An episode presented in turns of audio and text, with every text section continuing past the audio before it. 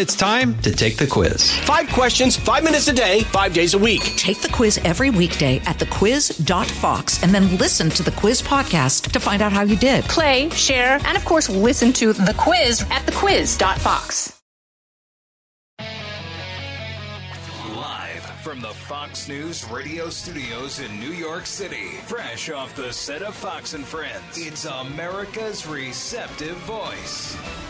Brian Kilmeade. Thanks so much for listening, everybody. Hope you had a great weekend. Brian Kilmeade Show.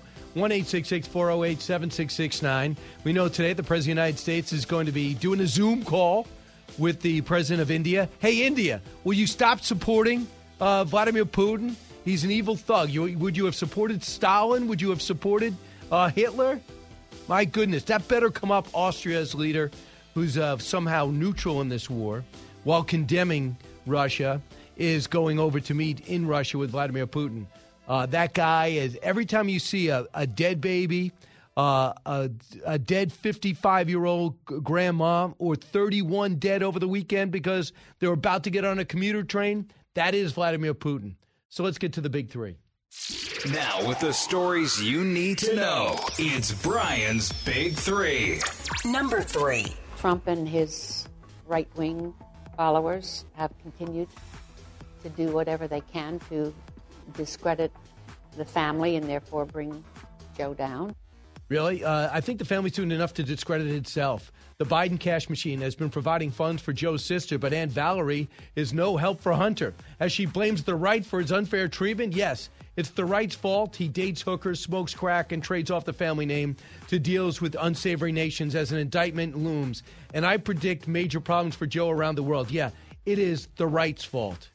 Number two. By the end of the first term of Joe Biden, nearly 20% of all Americans will be here illegally. That means in Joe Biden's first term, we will have more people come into, te- into America illegally than we have in the entire state of Texas illegal immigration and the undoing of the Democratic majority as a tone deaf administration not only doesn't control the border promises, it promises to blow it open with the evaporation of Title 42. And now even his own party is turning on him. We'll explain.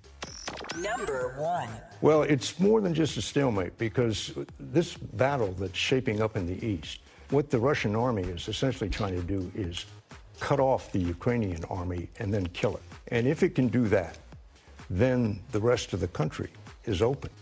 Uh, that is David Martin doing the reporting on the next phase of this war. Ukraine wins the opener, but with horrific, uh, paying a horrific price.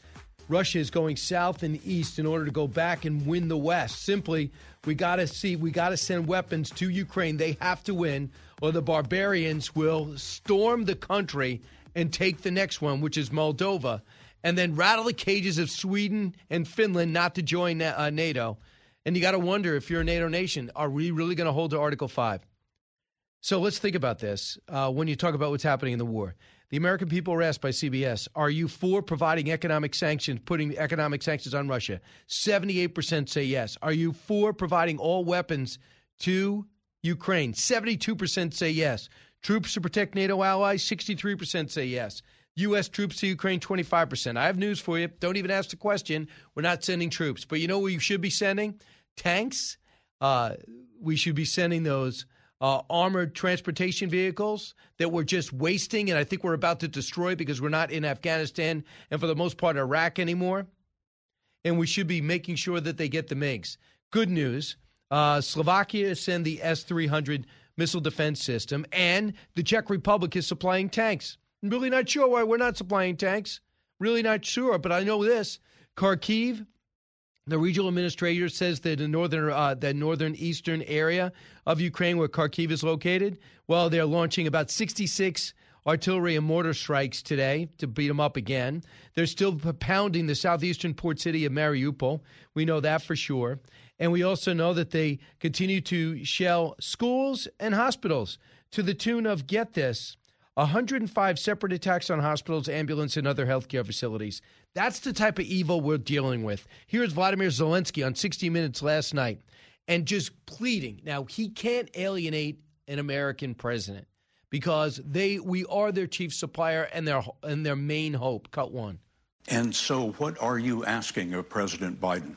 To tell you the truth, long ago I asked President Biden for very specific items. He has the list. President Biden can enter history as the person who stood shoulder to shoulder with the Ukrainian people who won and chose the right to have their own country. This also depends on him. Yes, on him doing something, not going with his instincts, which gives us things like Afghanistan. ISIS is a JV team. Uh, ousting prosecutors he doesn't like who are doing bad deals he thinks with his son. But the guy who's showing great courage, maybe it's only to save his political skin, is Boris Johnson. Do you know he was in Kiev over the weekend and he's pledging all types of uh, weaponry, including an anti-ship missiles? Anti-ship missiles. We don't provide them because we're concerned about an escalation. Isn't the UK concerned about an escalation? They can hit them a lot easier. Here's Boris Johnson, cut five. But what this war is certainly producing is a clarity about the vision of a future uh, for Ukraine, where together with friends and partners, we, the UK and others, supply the equipment, the technology, the, the know how, the intelligence, so that Ukraine will never be invaded again. So that Ukraine is so fortified and so protected that Ukraine can never be bullied again, never be blackmailed again, never be threatened in the same way again. Believe me, nobody wants to fight the Ukrainian army. They're as good as uh, anybody outside America in the world at fighting. All they need is arms. It's a dream. Remember in Afghanistan, we put all that money in to get, to get the Afghans to fight for themselves, and they would fight to a degree, and the special operations were fine, but they needed our air support. You know what the Ukrainians are saying? Give us anything. Give us the planes. Give us shoulder fired missiles. You know, you gave us the javelins. I appreciate it. We need the harpoons. That's what we need. We need a missile defense system that actually knock planes out of the sky if you won't give us a no fly zone. I understand why the no fly zone does not make sense. But now we see an eight mile convoy of Russian military vehicles making its way through eastern Ukraine. That happened over the weekend. I imagine they arrived. We should be blowing them. We can't blow them up, but I would think we should give them the equipment to blow them up themselves get those javelins, start uh, rocketing them. Because what the Putin wants to do is destroy the Ukrainian elite units in the Donbass area and then move their units right up north and take Kiev. So that's what they're going to do. And they're going to try to do it in a wide open field, World War II style.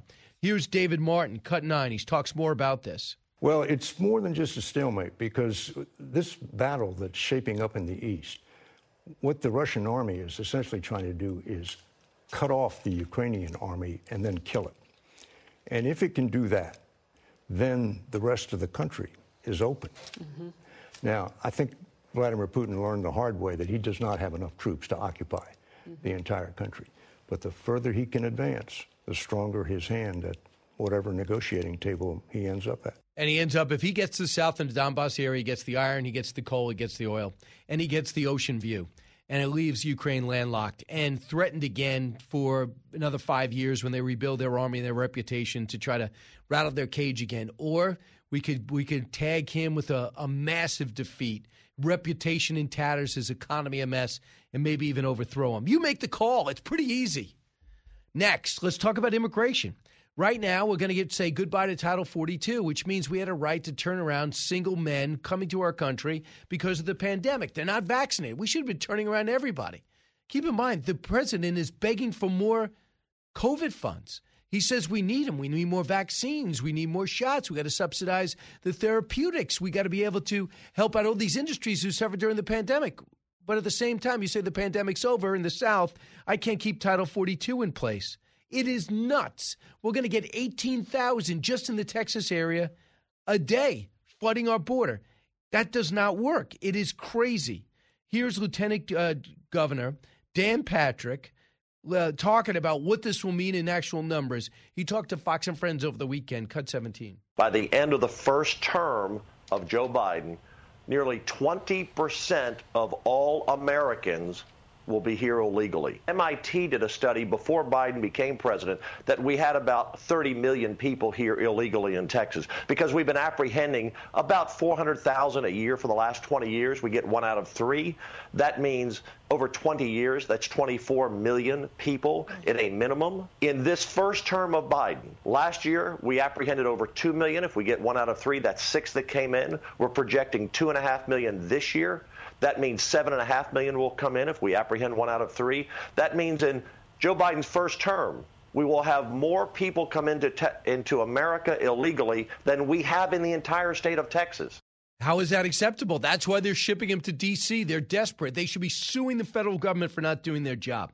So Henry Cuellar, Democrat, moderate, from that from the uh, Laredo area, tweeted this out Title 42 should not be lifted. Some of us are standing up and saying this is the right thing to do for the border. We will all believe in immigration reform, but we don't want chaos at the border. We want law and order at the border. He sounds like an old school Democrat. This sounds like an American who understands right and wrong. Joining him, Senator Kelly, Senator Sinema, bipartisan legislation. I think Congressman Gonzalez is a Democrat. I also think that Warnock has mentioned that, but hasn't signed on to it. Any clear thinking person would sign on to this because they know it's bad for the country. It's bad for the people that put them in place. Cut 16, Jim Jordan. 1.7 illegal immigrants crossed our border in one year's time, 14 months' time under this administration. They're only going to make the problem worse. And frankly, you can't have it both ways. You can't say COVID is so serious still that we need billions of more dollars of American tax money and at the same time say we're getting rid of Title 42, which is the only thing keeping a chaotic situation from getting worse. Nuts. When we come back, Hunter Biden gets defense from his aunt who says that he's been targeted and, and smeared by right wingers. Really? Targeted and smeared by right wingers. We're going to look at the former crack addict, I hope former, who left his wife for his brother's widow, who spent his time videotaping his exploits with hookers and strippers, and it's the right wing that's hurting Hunter Biden and the Biden family. The audacity of this family continues to make money off their name, just knowing they feel impervious to any type of real media scrutiny, well, they're getting it now. Don't move. You're listening to the Brian Kilmeade Show. So glad you're here. Diving deep into today's top stories, it's Brian Kilmeade. Fox News Radio on demand on the Fox News app. Download the app and just click listen. When you swipe left, you can listen to your favorite Fox News talk shows live. Swipe right for the latest Fox News Radio newscasts on demand. Fox News Radio on the Fox News app. Download it today.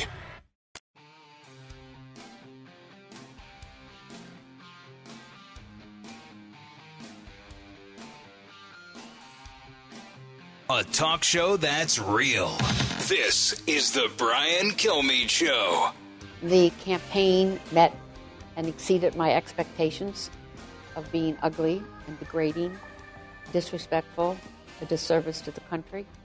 Trump and his right wing followers have continued to do whatever they can to discredit the family and therefore bring Joe down. He had the easiest campaign ever, by the way. I don't know what she is talking about, but uh, I will say this. I'm just got uh, some TVs to handle here. Let me just lower this. But that is the sister of Joe Biden. And that sister of Joe Biden is complaining that the campaign was rougher and, and worse than she ever thought. He sat in his basement, did absolutely no campaigning, no engaging, no live events. The ones he showed up were barely attended in people in cars. He's a terrible speaker. He's the only way he would have got elected is if a pandemic happened and there were no other candidates. If he ever had to actually go out and earn his votes, traditionally, Joe Biden never would have done it. But the audacity of the Bidens, Jim Biden doing deals with his name on them, Hunter Biden doing deals, trading on his family name, not caring what happens. When his laptop gets exposed, he writes a book, does not even prepare to answer the question Is that your laptop with all the naked pictures and crack smoking and indications of uh, uh deals with the Chinese government among them? And now that sister comes out and blames the media and the right wing for Joe's, for Hunter's attacks. Here's Peter Schweizer, cut 22. I first exposed the Biden's ties to China back in 2018. Then you had the laptop emerge, and the mainstream media has ignored that story from the beginning. So the sad reality is, Brian, if you are counting on the New York Times or the Washington Post to know what's going on in the world, particularly as it relates to the first family of the United States, you are not going to get anywhere near the information Right. uh, that gives you a realistic picture. So we know that Hunter Biden is on the cusp of being indicted. What's underappreciated is the money that he actually worked out with the CEFC company was money that's directly tied to the Chinese government that was funding the Belt and Road program that was undermining American interests all across the world. So the money earned there during the last two years of his vice presidency was Hunter Biden out there trading on his parents, on his dad's name, earning money while his dad was in office. I mean, if I'm Barack Obama, I'm going to be naive to think Barack Obama doesn't know anything about this. I don't think he'd ever sign off on it. Why would he risk his legacy with the vice president's kids making money for a president, for a vice president that's been in office for 40 years and somehow has got a bunch of mansions? Remember the text from Hunter to his daughter, Naomi. I hope you, this is uh, what Hunter writes. I hope you all can do what I did and pay for everything for this entire family for 30 years. It's been really hard, but don't worry. Unlike Pop, I won't make you give me half your salary. This is a huge story, and the sister comes out to attack the media and Republicans. Howard, listen Ocean Grove, New Jersey. Hey, Howard. Hey, good morning, Brian. Uh, it feels like uh, all of us who are whining incessantly about every failure of the Biden administration, uh, which goes from every single thing he touches, are missing the main point, which is he's accomplished most of what the progressive actually want. And they're not happy with him. And it just seems to me we need to focus on where we're headed if somehow these things are able to continue, as opposed to, you know, obviously there's a bullet point bullet point list of all the things that are wrong, you know, from Afghanistan to energy to the border to crime to, you know, the whole litany of stuff. But I feel like the, the, the pundits and the people that are running the PACs and all the stuff for the Republicans and conservatives are missing the point of saying, you know, the AOCs in this world and his base, they don't think he's done enough. And God know. knows where we're going if we don't But what you this. do is, it's, it, eh, Howard, as you know, it's called being a leader. I got to do what's best for the country. And if I take off the squad who are fringe, and if I take off some moderate left, how so be it. I mean, right now, if you want the country going in the right direction, it's not way to the left. And if he's been doing this, he's 79 years old. At one point, can you do the right thing and not worry about your left wing? What does he care about the future of the party? Can you talk about the future of America? And he has not accomplished much. I mean, he had the bipartisan infrastructure deal, and he got a free ticket of about two trillion to spend on some COVID programs, and many of which is not study uh, has not uh, been uh, come to fruition, that have been spent.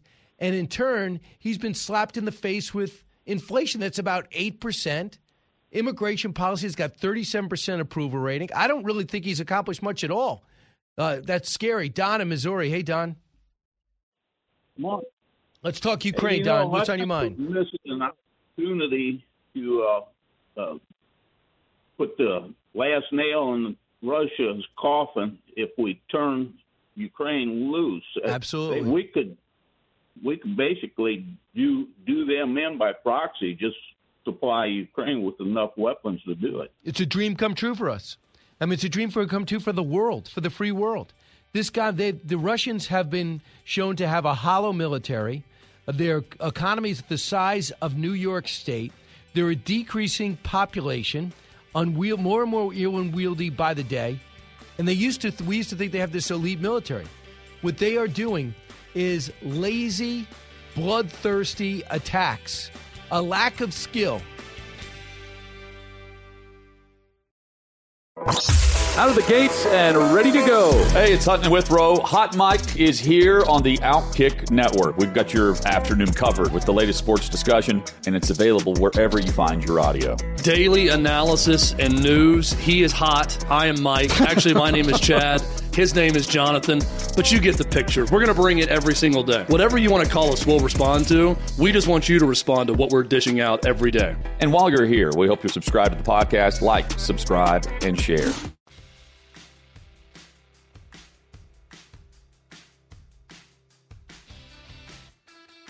A radio show like no other. It's Brian Kilmeade. Putin doesn't want a war with NATO uh, I- any more than, than we do with him. Uh, deterrence is a two way street. Uh, and now that we've seen just how bad uh, the Russian military is, he couldn't take on uh, 30 NATO nations plus the United States. So let's give the Ukrainians everything they need to win to win this fight. Not let it settle into a stalemate where they continue to lose more and more and more of their country uh, over time. Congressman Mike Waltz knows a thing or two about war. Former Green Beret, now congressman from from uh, from Florida. Uh, Yulia, jo- uh, Yulia Joja joins us right now. She's director of Frontier European Initiative, senior fellow at the Middle um, E- Middle East Institute, former deputy project manager at NATO and Allied Command Transformational, and adjunct professor at Georgetown. Yulia, welcome. Hi, it's good to be with you. Uh, first off, what is what do you how close are we to hitting giving President Zelensky his whole punch list of weapons? We're pretty far away, I'm afraid. We've um, we've gotten ourselves into this kind of fake narrative of defensive and offensive weapons and the fear we've been driven by the fear of escalation because indeed Russia consider, considers everything a war declaration including sanctions. And so um, we have given them bits and pieces, particularly of older equipment and particularly of um, handheld um, small equipment, short range equipment. And basically, for the last few weeks, we've had this debacle on both sides of the Atlantic within Europe and here in the United States of what we deem as escalatory or non escalatory. We're moving slowly away from that, particularly through the leadership of um, Eastern and Central European countries such as Poland. Um, but we're not there yet. A few weeks ago, Zelensky was saying if you would give us from NATO just 1% of your equipment, this would be enough. And so we're moving closer to that, but we still have um, big problems in um, in giving them the weapons that they need to actually make a difference on the ground in the sense of securing a Ukrainian victory, which means destroying all the Russian capabilities that they're using to attack Ukraine. That means stuff that is not just on Ukrainian territory, but is in the Black Sea, the 20 to 30 ships, is in um, Belarus, is in Russia at the border. Why are we not in the international waters? Why are we not in the international waters? Why are we why are we not trying making an effort to get these these uh, the Black Sea is now mined? Why are we not making an effort to get some of those mines out of there? I have no idea, and it's a very good question. That's a big problem. It's full of mines. They've mined um, the the whole perimeter from Odessa to the Bosphorus, and what the Turks are saying here is that they have to apply what they call what is the Montreux Convention, which limits access from outside powers to into um, into the Black Sea. But indeed, we've been talking about a NATO Black Sea fleet ever since um, 2014. Unbelievable. Now, with the latest summer um, summit, we've not even put it on the table. And it's a desperate thing that we need, not just for Ukrainian security, but also for our own NATO security. We cannot operate in that sea. Black Sea countries cannot, NATO countries cannot operate in that sea because Russia is denying us access, and we shouldn't we shouldn't accept that. Um, so now they I- have to need call up see- sixty. Right now they have to call up sixty thousand of their reservists. They've had a couple of units so beat up and destroyed and decimated they can't even reconstitute now in Belarus. I understand the good news is Slovakia has given up. Uh, given the th- uh, the S three hundreds over because they got the Patriots from us, and the Czech Republic is uh, now supplying tanks. Now the UK says they're going to be supplying anti ship missiles. If the UK can do it, I cannot believe America is not going to be able to give it give up uh, give them our our harpoons. Yeah, that's right. You know, actually, those anti ship missiles have already arrived the other day in Odessa. So I'm looking forward to seeing them in action. Yeah. But we do see, but we do see here disparity between, as you're pointing out correctly, some Central and Eastern European countries and the UK who are leading on this, with the Biden administration being far too reluctant and far too um, driven by fear of escalation when we, the United States, should be out there leading on this.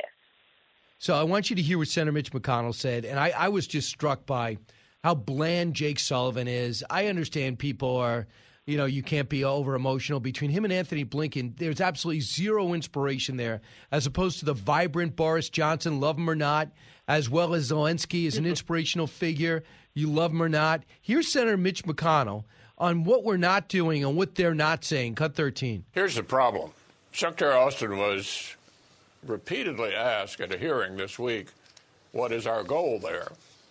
And he never state what I think is clearly our goal in Ukraine.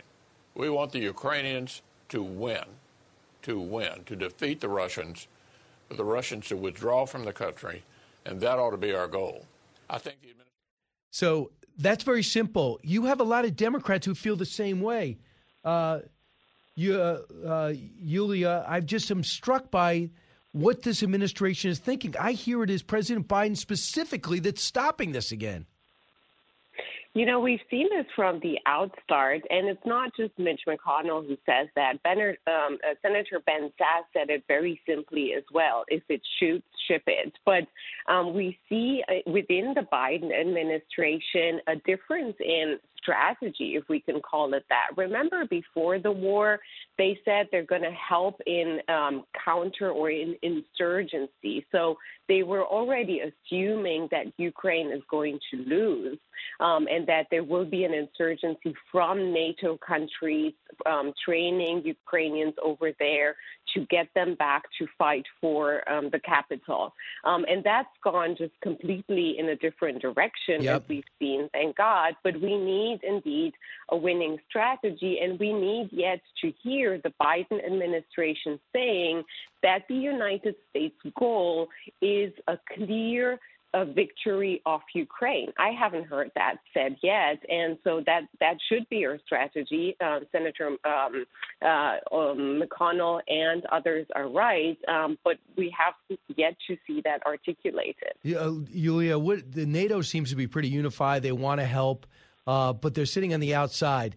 We're watching. What was it? Uh, something like uh, nine thousand kids have been abducted. You see how civilians, uh, all men, just been shot in civilian clothing. Uh, mayors buried with their families who are protesting. And every time the Russians are confronted, they seem to be losing against the Ukrainian military. So they're haphazardly targeting civilian sites and killing them in cold blood.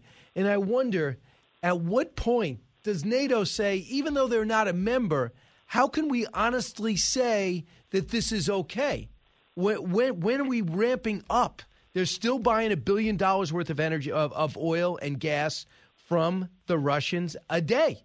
You know, the European Union nation. So what can you you've been in closed doors with them. When those doors close and they they hear from Zelensky and they know Ukraine is right on their doorstep, what could be done to persuade them to do more? You know, that's a very good question to ask. And I'm afraid we're seeing here, again, the same patterns um, from particularly um, continental European leaders. And I'm looking at Germany and France. France indeed has less um, energy dependence on um, on Russia, but both of them have been veto powers, have applied their veto back in 2008 when the United States put on the table Ukraine's and Georgia's membership.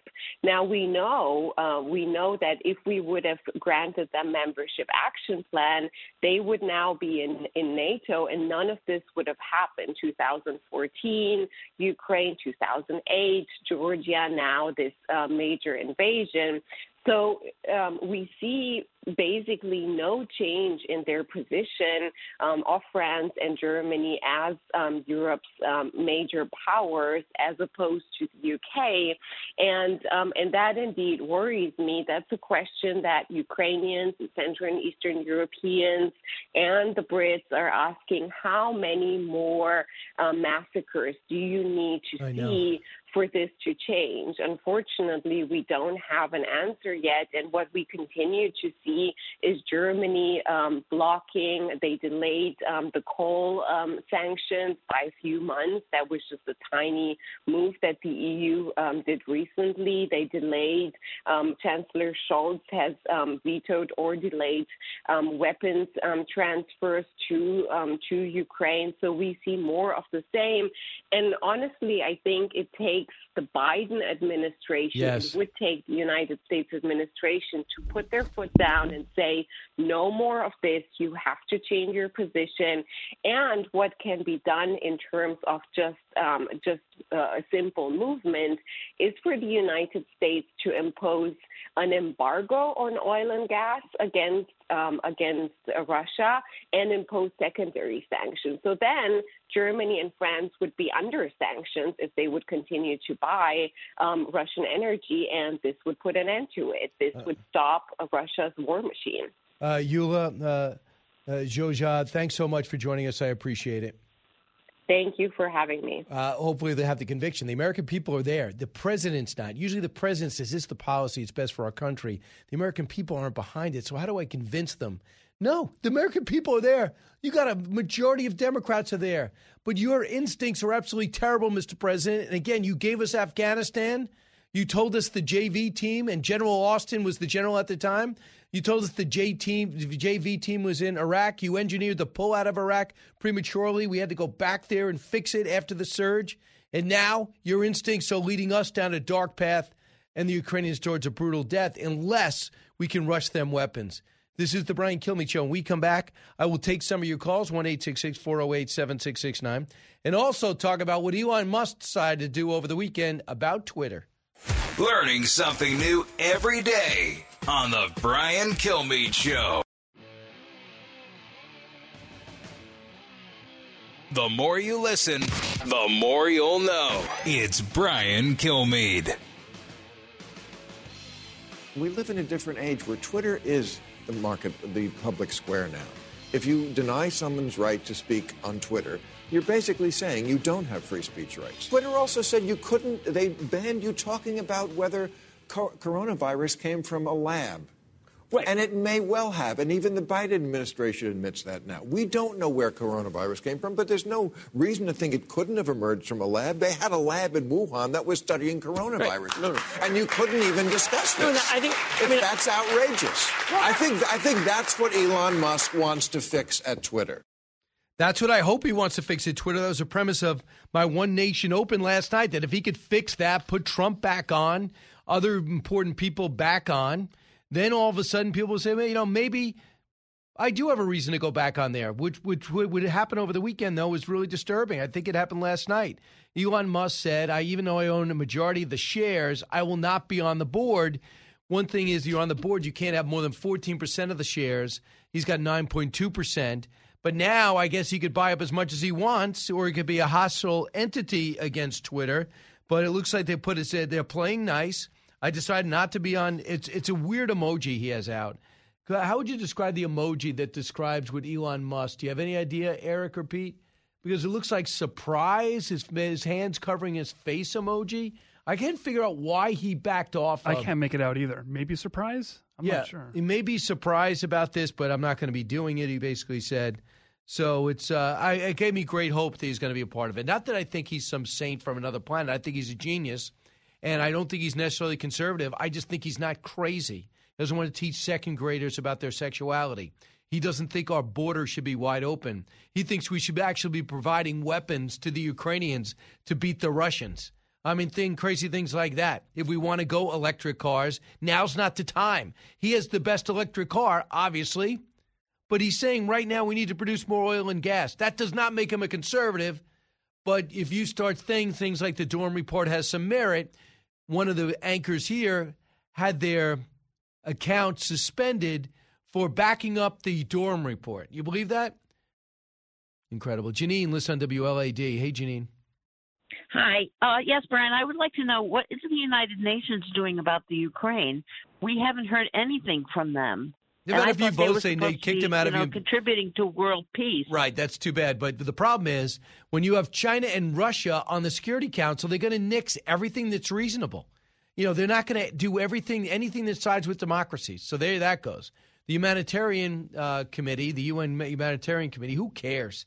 They got kicked out of that. They don't. They don't belong on it. They never should have been on it. So that's just a that's window dressing. But they don't have. You know, they don't have their own armed forces. NATO is a much more successful alliance, and NATO is to me not doing enough. And the only reason why they're doing this, not that they are doing, is because Zelensky is relentless in having these Western nations and these dem- democratic nations support him. Do you know what he's doing today? After doing 60 Minutes yesterday, he is addressing the South Korean parliament today. The guy is uh, incredible. Here is the Ukrainian ambassador to the U.S. Uh, talking about how evil this Vladimir Putin is. Cut three. We just put out an official resource called uh, War War Crimes Ukraine uh, UA, and we have the updated information there that almost half a million people, more than 400,000, have been forcefully deported or relocated to Russia. Out of them, 91,000 are children. What are happening? We are trying why? to locate uh, all of them and get as much information as possible. We have already evidence and accounts that they are taken to either some temporary camps, that they are taken, that, that Russians are taking away their documents, that they're trying to relocate them somewhere else in in uh, in Russia and uh, ban them from moving back. Uh, so it, it's again another horrific war crime. Yeah, another horrific war crime. Uh, here is General Jack Keane. So today, we looked at the Donbass region's got to be under attack. They put this evil general. Not, not that they're all evil. They have finally under, have it under a single command. They had four separate commanders. So they're taking their best forces and trying to take out the Ukrainian best forces. And then we're going to move right into Kiev. But right now, it's the Ukrainians are saying, hey, come on back. Let's reform Embassy Row. And Italy says, you got it. I'm coming back after Easter. And the European Union said, yeah, well, you got it. Where's America? Let's put our people back there. I'm sure there's people that would understand the, the, the gravity of this and to go back there. And we'll also provide a protection because, believe me, the Russians don't want to blow up an American embassy. General Jack Keane, what's happening in the South, cut eight. Now, whether they have given up on taking the capital at some point, I don't know the answer to that. I do know that the, the Ukrainians certainly fundamentally changed their strategy. And if they're successful in the South, I think it would be at some cost to the Russians, even if they were able to take the South the, the way they want to. I doubt whether they would be able to generate combat power to go further to the north and try to mm-hmm. attempt to topple a capital city. I mean, that may be something that they have in their mind, but whether they could do it or not is very doubtful. And if they took one city, they lose it. Kherson is right now the one city they occupied. They're about to lose that one. People hate them, and they have earned global hate. Good luck, China, with your best friend killing children and abducting them and murdering women who are walking in the street or men on bicycles. That's your ally. Live from the Fox News radio studios in New York City, fresh off the set of Fox and Friends, it's America's receptive voice, Brian Kilmeade.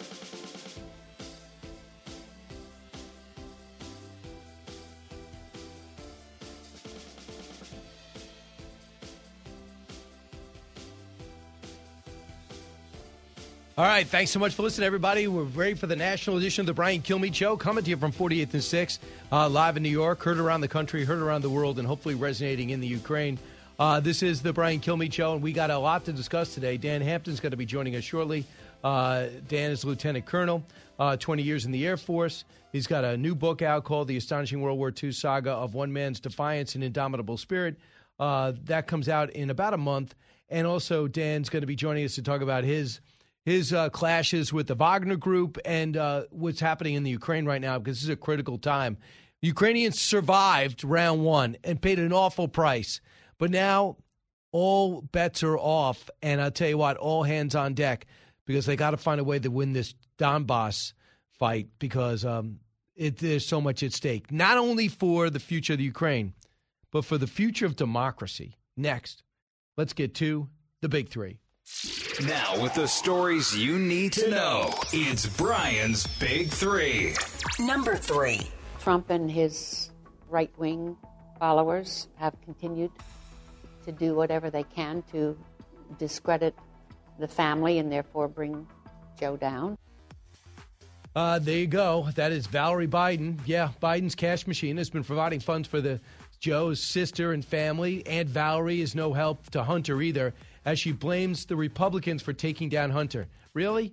The crackhead who dropped a laptop off to reveal that he likes uh, he loves to uh, consolidate to spend some quality time with hookers and strippers while doing international deals on his dad's name, and the Republicans are the one taking him down. My goodness. Number two. By the end of the first term of Joe Biden, nearly 20% of all Americans will be here illegally. That means in Joe Biden's first term, we will have more people come into, te- into America illegally than we have in the entire state of Texas. Uh, that's unbelievable. Dan Patrick, illegal immigration and the undoing of any Democratic majority is tone deaf. This tone deaf administration not only doesn't control the border, but promises to blow it wide open with the evaporation of Title 42 put in there for the pandemic.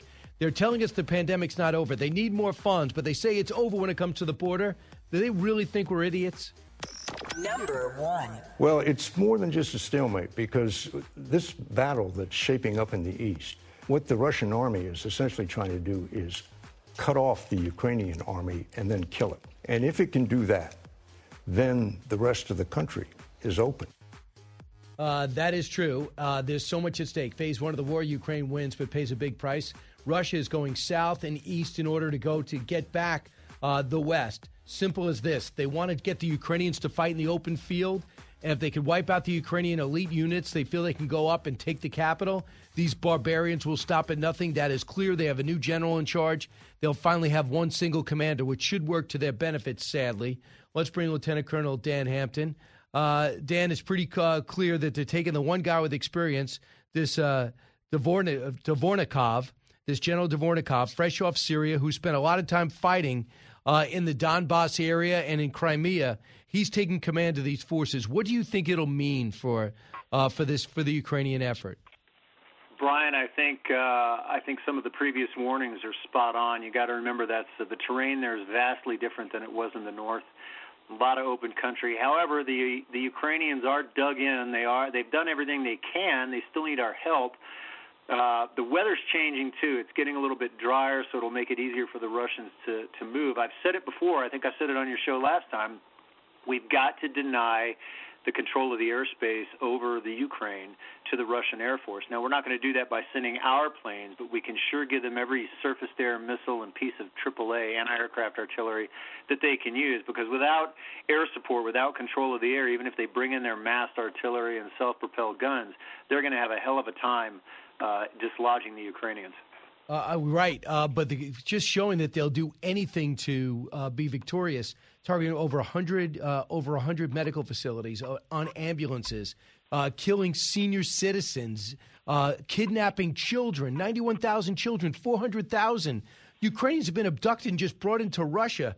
Let alone the ones that have been killed or buried alive, and we see a lot of them been tortured with their hands behind their back and executed. If they're willing to go to that length, what do you think we're going to see in Donbass? I think you're going to see much more of the same. You asked about mercenaries.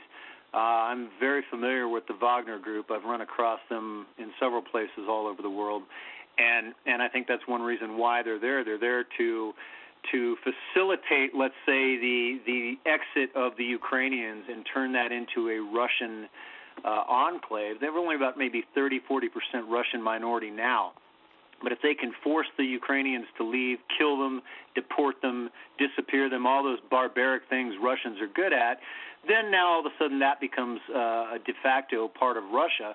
And I think the, the mercenaries are also there to become the spearhead of this this separatist army that really doesn't exist, but these guys are going to make it look like it does. So the Russians lost a, their ninth commander. This latest one is a lieutenant colonel. He's a, a battlefield commander, which is unbelievable.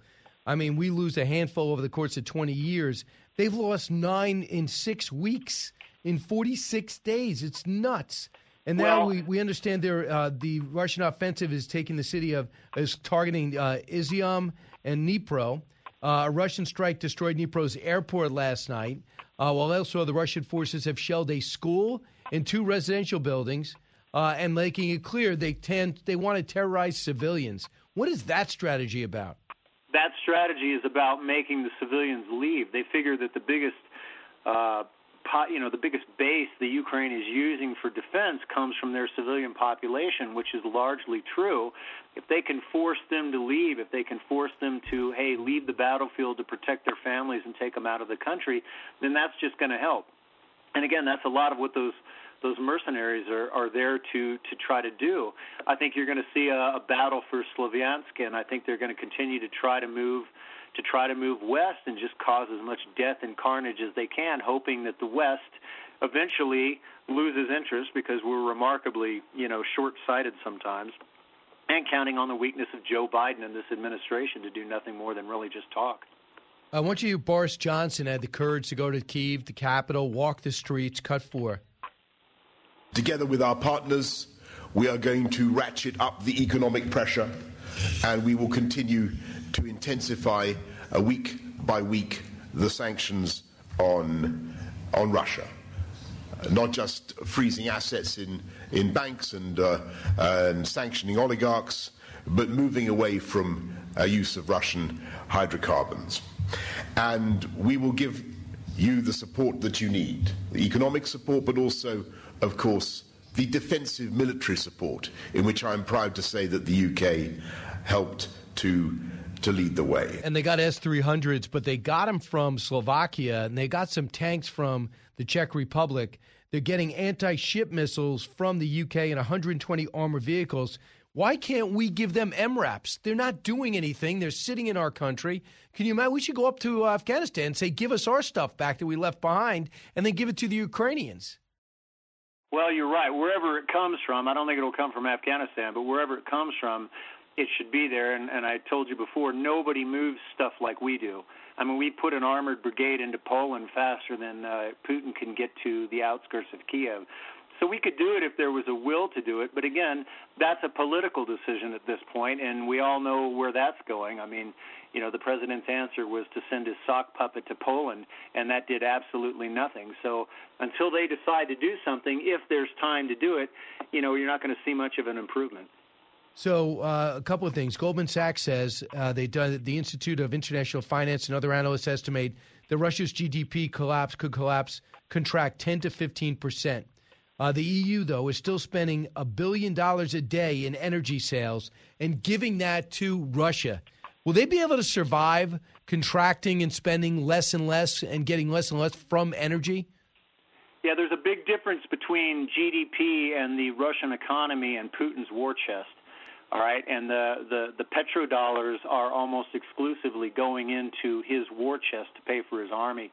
So, so um, you know, ch- choking that off is something that should have been done right at the beginning. The the government of the United States, especially this administration, seems to love this escalated response stuff that didn't work in Vietnam. It never worked anywhere. If you're going to fight somebody, fight them do it hard, do it fast, do it up front, and get it over with. All this has done is give Putin and his cronies a chance to explore other ways to keep their revenue streams. And as long as they keep their petro revenue streams, their military is going to keep getting paid. So you have 151 combat missions, and did you? What kind of plane did you fly? Uh, largely F-16s. How hard is it if you can fly a MiG? How long would it take you to fly an F-6? Learn how to fly an F-16? You mean if I can fly an F-16, how long would it take to fly a MiG? well, I was thinking about for their perspective. Oh, uh, from their perspective, from uh, like you know, knowing that you know, is it is a lot? Is it very different? Yeah, you know, I've made that point before, and it's you know, it, most people don't realize these aren't rental cars. I mean, you can't just hop into them, turn the key, and kind of figure it out as you go. Uh, it takes F-16 school for an American pilot after he's finished flight training is 10 months. All right, uh, MiGs are completely different. So, as much as I would love to say let's give them planes, it's not just the planes. They've got to have the pilots that can fly them, which was why why that whole A-10 idea was was sort of ludicrous. It wouldn't work without the pilots. The best thing we can do for them is to give them surface-to-air missile systems, as many as possible from wherever we can. Hopefully, ones that they're already familiar with, like the Russian-made stuff they got from Slovakia.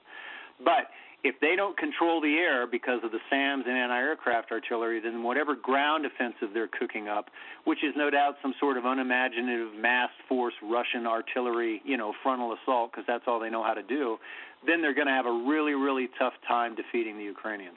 So uh, Dan Hampton, I'm speaking to the lieutenant colonel. So Dan, uh, as I'm uh, I'm thinking about right now, the president of the United States can do somewhat of a Zoom call, a conference call with the president of India. India has really hurt this effort. They continue to buy defensive weapons and oil from Russia, yet they know they're the arch enemy of China. So I understand you got to hedge your bets and worry about your national interest. That's the largest democracy in the world. How do they sleep at night? Well, they sleep at night the way I guess we do and everybody else does. You justify it by saying, I'm taking care of my people. Uh, I'm with you. I, I still have a bit of a conscience left, and that would be a tough one for me to swallow. What we would, what we need to do, and what you would hope somebody in the State Department and the White House has a clue about, is how to make it more attractive for India to do business with us than with the Russians. And frankly, I'm at a loss as to why these so-called professional diplomats can't figure that one out. And I'm really lost too at, at Israel. I mean, where's Israel on this? I thought they were staying neutral in order to try to broker a peace deal, which I can understand. But Israel has no problem being on the wrong side of this, along with uh, many other uh, Middle Eastern neighbors. I want to hear what President Zelensky uh, said yesterday about what he needs and an urging to get President Biden to act because we know everything's coming down to the Russians have eight miles of a column of enforcements rolling now to the south. Cut one. And so, what are you asking of President Biden? To tell you the truth, long ago I asked President Biden for very specific items. He has the list. President Biden President Biden can enter history as the person who stood shoulder to shoulder with the Ukrainian people who won and chose the right to have their own country. This also depends on him. So he's he knows he can't be too critical or else he'll lose everything. But he's urging them to go work his punch list. Final thought? Yeah, uh, absolutely he should. But again, he's dealing with a president that can't deal with an invasion on his own southern border, much less an invasion in a country half a world away in the Ukraine. Um, I think Biden's doing what he's doing only because he feels like he has to. He can't afford not to. Remember, he was the vice president in 2014 when all this started. So I don't put a whole lot of faith in his independent decision making capability. Uh, and Colonel, uh, uh, your book now it's about World War II, and they say that this battle here with Ukraine and Russia is going to be reminiscent of World War II. It's going to be relatively in the open field as opposed to the urban environment, and it's going to be firepower against firepower. Yeah, I would say I would say that's sort of right. I would more I would place it closer to World War One uh, in in Flanders than I would to World War Two. But you know, we'll see. I really hope they get what they need. I wish there was something I could do about it, short of running for Congress. So. Uh, let's just keep our fingers together and, and hope that our, our, our so-called leadership comes through for once. All right, Lieutenant Colonel Dan Hampton, thanks so much. My pleasure, Brian. You got it. 1 408 7669. We're going to come back and take your calls. Then at the bottom of the hour, one of the great talents in the history of television. And she could do it all. She can act and she can sing. Uh, Kathie Lee Gifford about her Fox Nation special and hanging out with Regis and hanging out at the Today Show and doing plays and everything else. So we'll learn about all that and more. She'll be live in studio, which is always great. I don't take it for granted ever since 2019 and the pandemic hit. We went about two years without anybody in studio. This is the Brian Kilmeade Show. See, your calls are next. Coming to you on a need to know basis because, man, do you need to know. It's Brian Kilmeade. Radio that makes you think. This is the Brian Kilmeade Show. Right now, Republicans are winning the culture wars in this country. That's just the way it is. You look at defund the police, you look at defund ICE. Now in Florida, you have this parental empowerment bill. The opponents call it the Don't Say Gay bill. Republicans have basically baited Democrats in Florida into taking the position that students in grades K through 3, students who are learning to color and read and write, should be taught about sexuality, about gender identity. So I think Democrats have consistently been, at least perceived to be, on the wrong side of these issues, and Republicans are going to keep going to the well every time. And for Ron DeSantis, if he runs in 24, he's going to run on these issues. Yeah, I think he is. It, they came right to him, and it's not even close. It's it's not even a matter of something as uh, controversial as abortion. It's should a second grader be learning to question their gender identity? Really, should you be learning that the 1619 project should be in so the way we learn about our history that America's built uh, on stolen land? Um, uh, and uh, built on slavery, all things that are flat out historically incorrect. So a lot of these issues, just by being a normal person, you can't subscribe to a lot of these extremist views. Alex, listen to WABC. Hey, Alex. Hey, good morning, Brian. Thanks for taking the call. Um, I just wanted to point out that you know I don't know what India's reasoning for not helping out Russia is, whether I understand or helping or out Russia, but helping out, yeah. Um, but Israel, there's a, there's a bit of a difference between India and Israel because Israel is such a small country, and if they if they help out the Ukrainians and Russia starts up with them, it's not just Russia that's going to be fighting the Israelis. It's going to be Iran and some other Middle Eastern countries that that really want to take back Israel. So it's going to be a it's it's going to be a lot worse and they're very scared. Were you saying the. Russians are keeping Hezbollah in check in Lebanon? You're saying the Russians are keeping the Syrians in check? and the Iranians in check in Syria? Is that what you're saying? Israel is afraid to help out Ukraine because if Russia starts up with Israel, it's not just going to be the Russian country. It's going to be some other Middle Eastern countries that hate Israel that are going to help out the Russians, and then it's going to be really hard for Israel to fight back. Well, you know what? Being someone on the sideline, I think they're basically siding with Russia, which is unbelievable. And also, the, Israel has a great moral compass. I always thought they always would try to do the right thing while still looking out for their own national security. There's one nation who's fighting for their freedom. Maybe it's an imperfect democracy, I get it, but it's clear they want to be West. And instead, you're staying on the side that might of oppression that kills civilians and kidnaps children.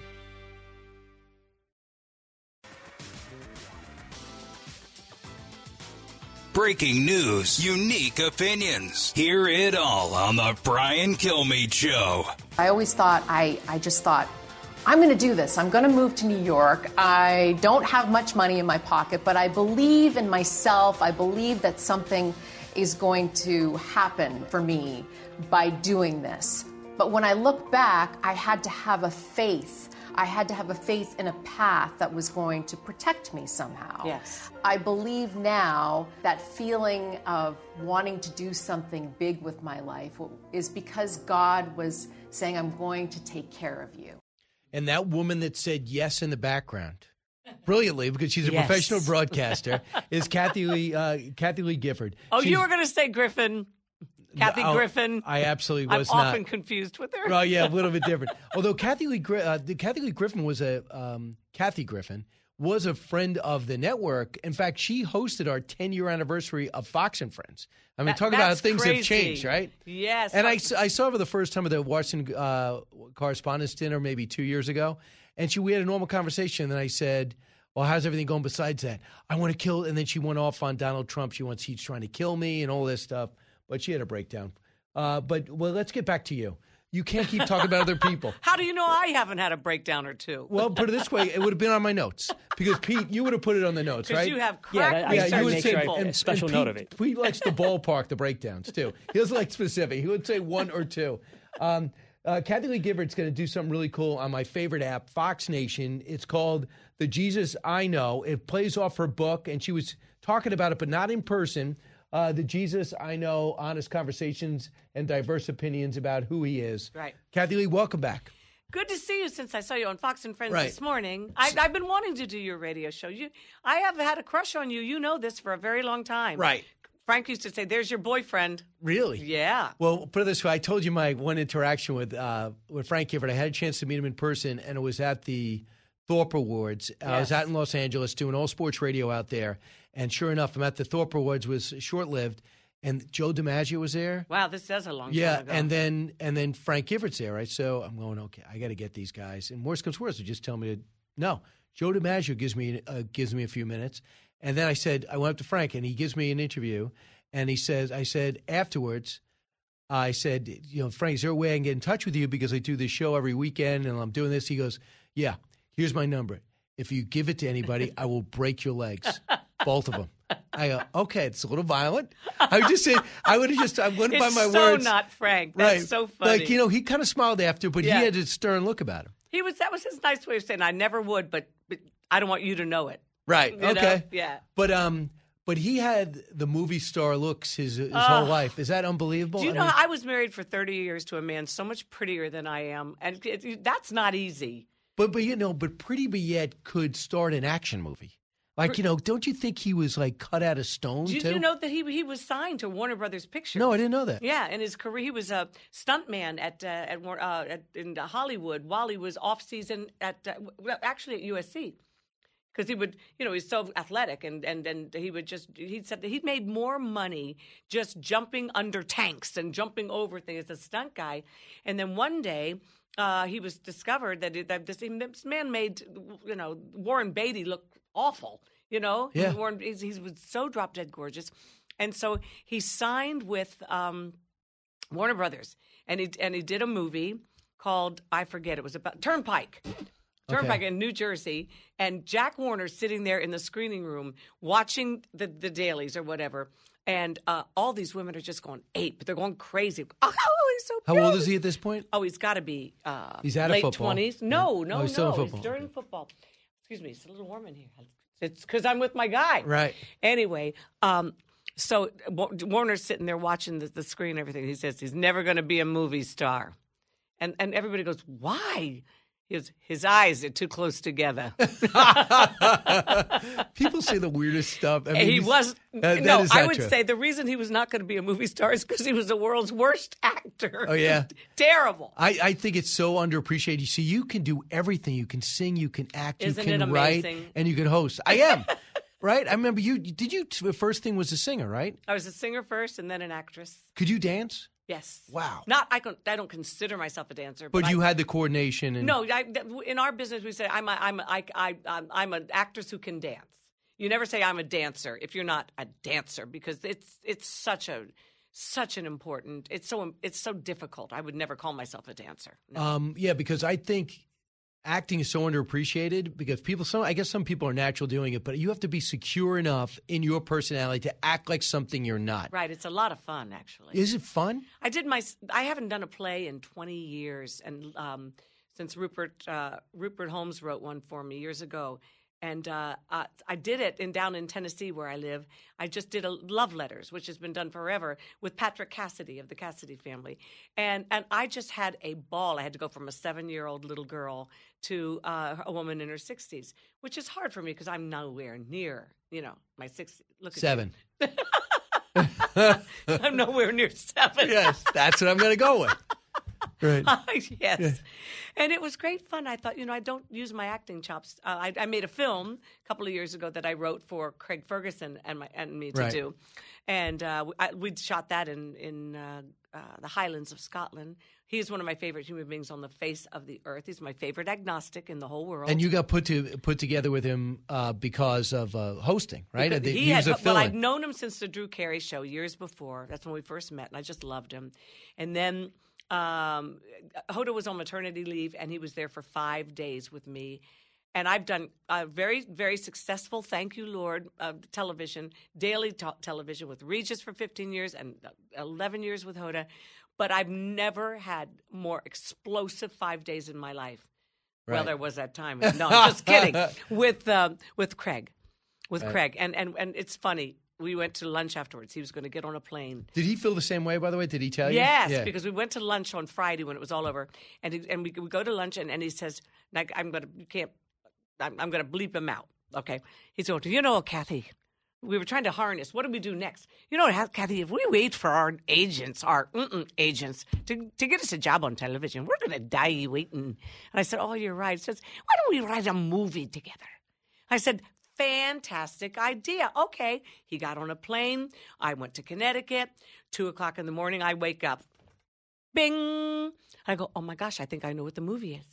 I go downstairs. I light the fire. I got the puppies with me.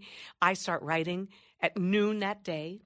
I call him up and I go, Hey, Craig. He goes, Yeah, what? Yeah, it's just, he just got Yeah, home. yeah. You know that movie that we we Yeah. were gonna? He says, Yeah, yeah. I said, I think I just wrote it. He goes, what? He said, God, I haven't even landed my, you know, Scottish and back down to into home, and, and you've written it. What are you talking about? And I said, yeah, I've got written six scenes.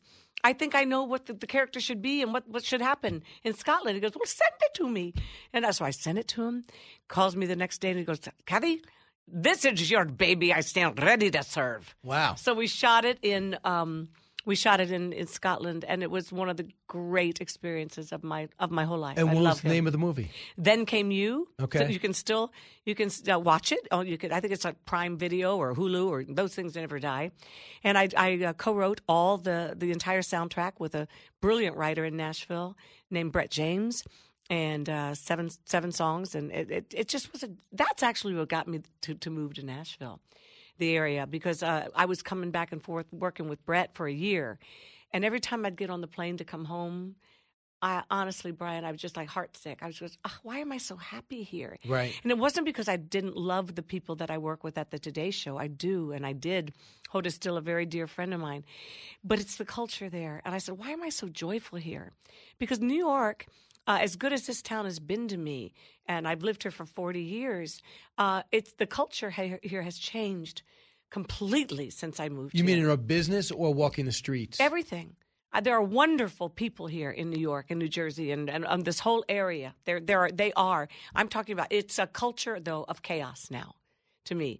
And I flew in. I was going to Nashville and down in South, and every time I, it, that's a culture of kindness there. Right. People are just sweet, and it's not put on. I'm sure there are a lot of jerks. I just have never met them. Just like you know, there's super, super good, great people up here. It's the I noticed it that it's the cult, it's the quality of life eroding and that sort of thing. So I made the move. There's a line in my movie that says. Uh, she says to a uh, to her dead husband, she says, "You know, Fred, I love you, but I gotta I gotta make new memories, or the old ones are gonna kill me, and I'm not ready to die." Wow, that's yet." sad though. Yeah, I It's- know what but you're it's the truth. I've been away. Well, Frank's been gone now almost seven years, so Wow. it is the truth. And sometimes you got to take a very brave leap and go someplace else. I'm sure you've talked to Elisabeth Hasselbeck since you've been down there. I did. I've been together with her a couple of times, but she's. I adore. I adore her. I I, I sat. She, just- she just had to get out of New York and Connecticut, and she wanted to go. and she did. She did right for her family. Yeah. Yep, yep. That's like I when I left the show with Regis. I, I left it to do right by my family. Regis was, um, you know, he understood. I I just had to get my family off the off the rags, you know, you know off, off the news, but- newspaper covers. You know what's also good is you actually told him ahead of time, right? So you Oh, told him, oh, and you, you knew about it, so you know how to land the plane. Uh, well, Regis was one of my closest friends. Yeah. And uh, and and we never had a harsh word in 15 years, and uh, we became even closer friends after I, I left in 2000, and uh, he died just a year ago, a year and a half ago now. and your spouses were tight too, right? Yep. So when you guys Yep. went out, it was Oh, oh, but you know, it's you know, Regis. We'd want- we'd we'd try to make plans for a nice quiet dinner, the four of us, or something like at Valbella or one of those Yeah. places in, in in Greenwich. We'd walk in, we'd have a quiet little table set aside, and Regis walks in and he goes. Hello, it's Regis. That's right. look at look at me, everybody. Yeah, Regis is here. And look, look, who, she won't leave me alone. And he'd point Right. to me. It's it's Kathie Lee. And I'm going, oh, boy, here we go. Every single table he would go to and say hello to everybody. yeah. He was so beloved. There was nobody in the world like Regis. Yeah, my first big interview, I was in college doing college radio, and I and they always say success leaves clues. So what do you want to do? I love Letterman and I uh-huh. love Regis. Right. So I interviewed Very them both in college. men. Yes, but they liked each other. Oh, they were close. Right? Yes, yes. Um, and they're also, uh, I think they're both very curious by nature, unbelievably talented. I think obviously Regis is more diverse. He could sing, he could do everything. I thought. Let's not go that far. You don't think so? you well, I mean, he kind of You know talked it Frank, through. You know what but Frank he could used do his to own say show. about Regis' singing? Oh, he did a great show. Yeah.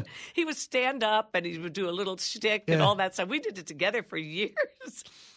Frank once said to me, "You know, Regis is not a bad singer." But he can't finish a song because he could never hit the big note. Oh, the- really? He says he just can't finish the song. Wow, uh, but he, I always thought he was so uh, so interesting, so engaged. Every everything that, that that first twenty minutes that you guys would do. is- 23 minutes it Excuse me, on my fault. Yeah, I- I stand corrected. We started out at like six and then went to commercial break. Very soon it became 23 minutes. And how long would you talk before you? Uh, Not never said a word to each before other. The, before. Never even said good morning. Just yeah, we just kept it really fresh. So he would come out and talk about what he did last night. Yes. Would you see his notes or anything? We don't have notes. he would sometimes have what we call elements. In, in you know, Yeah. Had he say he'd been to a Broadway show, he'd have the playbill, or and Yeah, we yeah. always had the newspapers. Right. And it's interesting. We made a pact when we started. Uh, we were a local show for three years, and we we had both been done national stuff, and uh, uh, but but but he was well known for his local show in Los Angeles. And so I, I joined him in New York, and I left Good Morning America. Actually, I was in line to take Joan Lunden's place, and I didn't want to. I wanted to have fun. Right. I wanted to work. I didn't want to read a teleprompter. I wanted to be with, with you don't want to get guy. up at two thirty in the morning. It wasn't that. It wasn't that. I, I'd get up that early anyway. Yeah. It uh, it was that I I didn't want to read. Back then, it was all telepromptered, and I just thought I'm an actress. I'm an entertainer. I'm a singer. I I'm not going to be happy doing this. So I said I'll go for a year. And uh, I was trying. I was getting uh, a divorce in, in uh, L.A. And I said it'll be a good year for me to get away. So anyway, uh, what would you? What did you ask me about Regis? I was saying when you first went Regis, you wanted Yeah. to be with him because you didn't want to do the Good yeah, Morning America. But there is a reason for it. Anyway, I'm, I'm, you know, I'm 68, so forgive me. Well- Uh, um, something about Regis. I'd oh, uh, Newspapers. yes. Oh, this. Thank you for, thank you for. You actually, you're a good host because you actually remember Right. things, and you. I'm not that good a host. They you told me to listen. rap, but no, go ahead. No, no. We have I'll to let you- talk about my doodah for goodness sakes. No, I know. We have another segment. Oh, wrap that thing. Okay. All right. So we're going to talk about. But I'm going to forget about what I was. No, no, I'm going to. That's why I'm here. Uh, the Jesus I Know is on Fox Nation. We're going to come back with a few more minutes. We're going to play a cut from it to bump in and make sure everyone uh, clicks on it. It is uh, it is great special hosted by Kathie Lee. Back in a moment. No. Educating, entertaining, enlightening. You're with Brian Kilmeade.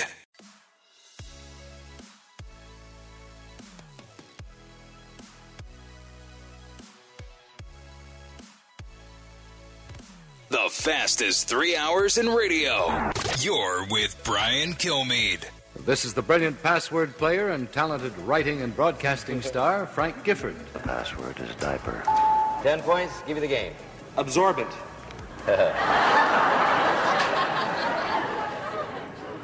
Diapers. yeah! Frank Gifford on Password with Allen Ludden. You know what? He was a champion. Main, a lot of the time, he just loved Betty. He Yeah. and Betty White were good pals. People think that that you know because he, was gorgeous and he was a football player, he was stupid. You know, he was not Oh, stupid. nobody he was a that. really, really bright man. And well, Cosell said so. Remember? Oh, yeah. yeah. And who did who did Cosell call when he was on his deathbed? The Gifford. He did. Oh boy. They made up at the end. Well, well, he was never Frank's enemy. Frank doesn't have an enemy. But but you know he was just Howard was a troubled man and he was jealous. He was jealous. I never played the game. Well, you know, then don't talk about it like you know it, like people that played the game. That's not a compliment. I know. I know. I know. He didn't want. He didn't think athletes belonged in the booth, let alone play by play. Oh my! And he was so, uh, you know. And I, one when he was dying, we were in the car driving, and Frank called him, and he said, he said, uh, uh, Howard, I just want you to know that Kathie and I are praying for you. And and he goes, Well, I appreciate that. I can't do a good Howard. And and he said, and Frank said, Well, I didn't say which way we were praying. Oh, that's awesome. he just Yeah. teased him. Frank was a beautiful man. I I agree. I could do a whole hour, but I want to make sure you get uh, everyone knows about your special. Okay. Uh, so it was on Sunday, right? It premiered last night, and I think it just streams now. Now it streams. Yeah. So go to Fox Nation, and it's the Jesus I Know, and you want to. If you in doing it, that title means something. It means that I'm not telling you how to view Jesus. No. I want to know what you think Jesus is. Yes, Right? I know the Jesus that I know. Right. What I'm interested in is this Jesus that you know. And uh, even if you don't believe in him, what is your con- your your preconceptions, or what are your? Do you believe he was even a historical, truly historical person, or do you think whatever you think? I find fascinating, and um, I've always felt like I'm not a fan of religion. I'm a fan of relationship with the living God. I don't believe it's uh, that that that entity, that that being that is uh, is somebody that we're supposed to go and visit once a week, and to, you know, you know, maybe pray, you know, here and there. That's supposed to be the, the center of our life is our relationship with the living God, and so, uh, but but that's me. And I study rabbinically, and I, I, take it very, very seriously. But there are 25 stories in this book of people who are completely different from me. And actually, the the reason I wrote the book, I had no intention of writing this book.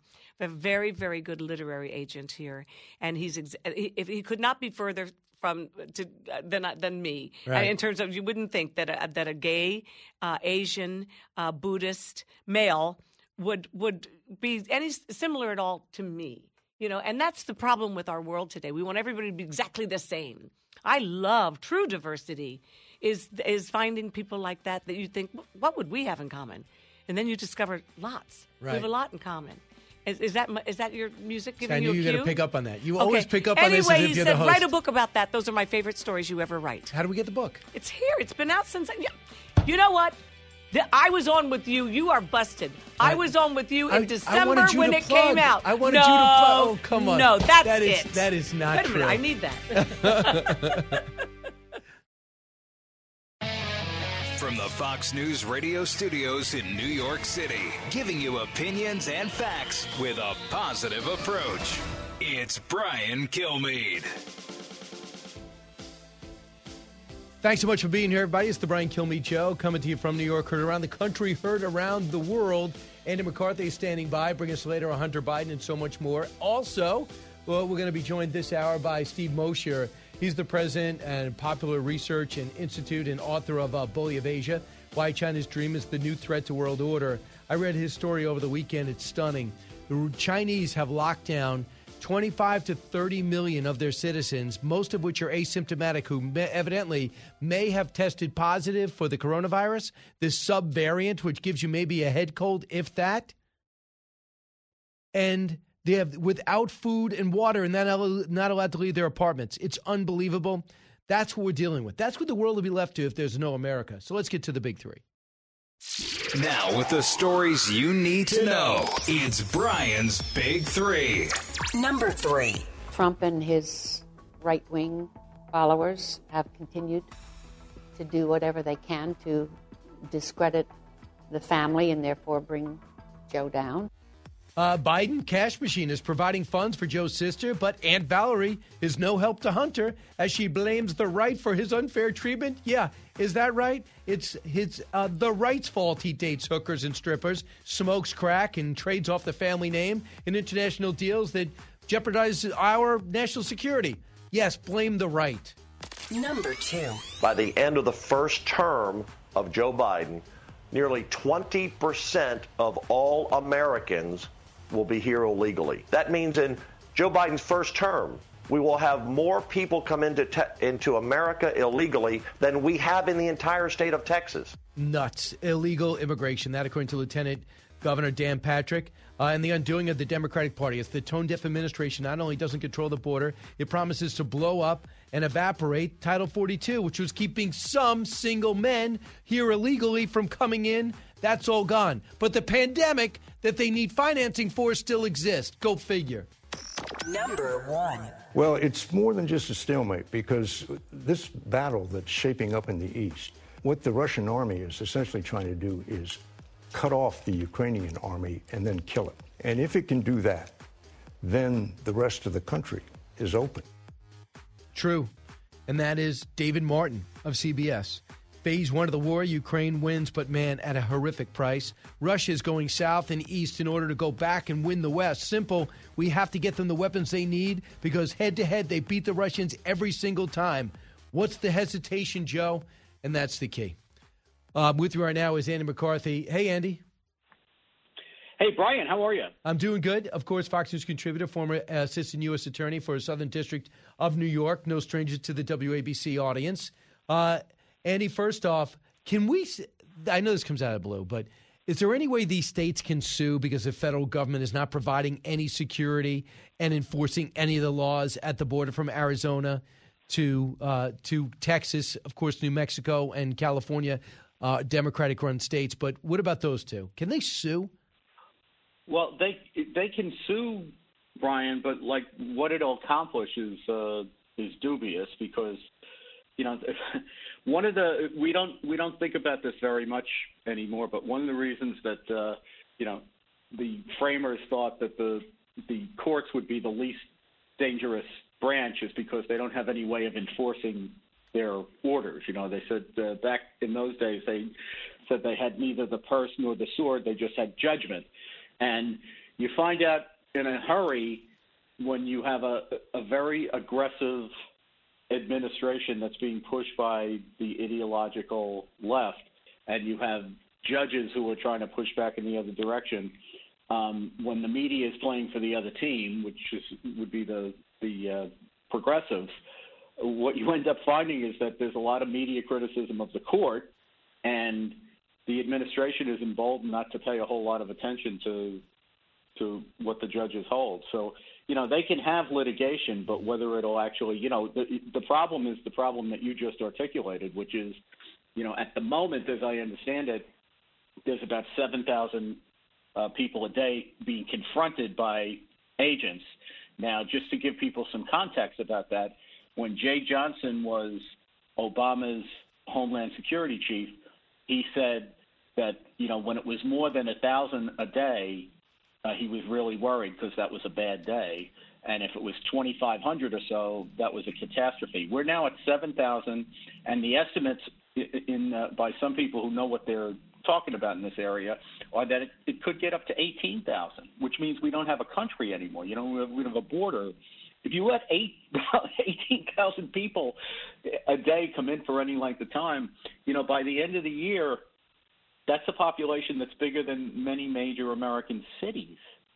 Uh, it's bigger than some states. It, it, so it, people are upset. People are upset by this. I, I from wide, long and wide, people that I know are not engaged politically are telling me that the border thing has them extremely stressed because it, it feels like an invasion of the country. Yep. It well, it absolutely is an invasion. And in fact, if they were coming in with arms, they would come in probably with less than 18,000 people a day, and we would know it was an invasion. I, you know, I just think we've gone for too long allowing with, with the administrations of both parties claiming that their hands are tied by you know, settlement rules that the Clinton administration made in connection with litigation and other court rulings. And you know, I hate to be, I hate to to sound alarmist about this, but you know, the Constitution doesn't put the charge, the courts in charge of border security. The federal government, and particularly the executive branch, but the executive branch and Congress are in charge of border security. And does anybody think that if, let's say, there really was an armed force coming across the border, um, if if a crazy judge ruled that you know uh, you can't take up arms against them, or you know you have to register these people at the you know, or or some crazy ruling, do, does anyone think anyone would pay any attention to that? It's the it's Yeah. the executive branch's job to secure the border. We don't have a federal government for much more than that, Brian. You know, they- they're very good at telling us like you know how big and hot the microwaves are supposed to be, and you know what kind of serial numbers belong on ghost guns, and but you know the, the thing we actually have a federal government for is security from outside threats to the United States, and the framers anticipated that the states would take care of most law enforcement, but they inferred a federal role in immigration enforcement precisely because the federal government is the sovereign as far as the border is concerned, and that you know they obviously have a border security role. And you know, I know I, I know it's tried to say that uh, you know uh, the government seems to be a lot more concerned about the borders of of Ukraine than the border of the United States. You know, that's a that's a good line. But the reason that it resonates with people is there's a lot of truth to it. There's a disaster going down on our border, and the government seems completely inattentive to it. Uh, it, and it's going to get worse. Uh, and evidently, if you read the New York Times today, the infighting there, they're fighting over how bad they can deal with it. Uh, one's worse than the next from Susan Rice on down. And the people that wanted them to keep the Trump stuff in place are all resigned from their position. So we're uh, temporarily, I'm pretty pessimistic about not having 18,000 a day at the border asked to come in starting May 23rd. But I want to give to go to the Joe, the Hunter Biden situation. I understand family want to believe that their family members are innocent, but the blaming has to stop. This is the younger sister of Joe Biden talking about Hunter cut 19. The campaign met and exceeded my expectations. Of being ugly and degrading, disrespectful, a disservice to the country. Trump and his right wing followers have continued to do whatever they can to discredit the family and therefore bring Joe down. Is that what the right wing's doing, or is it just by uh, the FBI is doing an examination and the IRS was just curious why they don't get paid from all the money he makes? Yeah, you know, this is an investigation that's been going on since 2018. Yep. Um, and it's uh, you know it's a very well founded investigation. The question is how serious are the crimes that have been considered? The, the tax crimes, as I've pointed out at National Review, are so serious and so inescapable that Hunter himself, of course, after Joe was safely elected, uh, came out publicly and said his lawyers had been advised by the Justice Department, not by the Trump administration that didn't exist anymore, you know, not right, not by the vast right-wing conspiracy. They were advised by the Biden Justice Department that he was under investigation. And anybody who's paid attention to this, obviously the media hasn't paid much attention to it, but you know there were tax liens on his properties going back to like 2018, maybe 2017.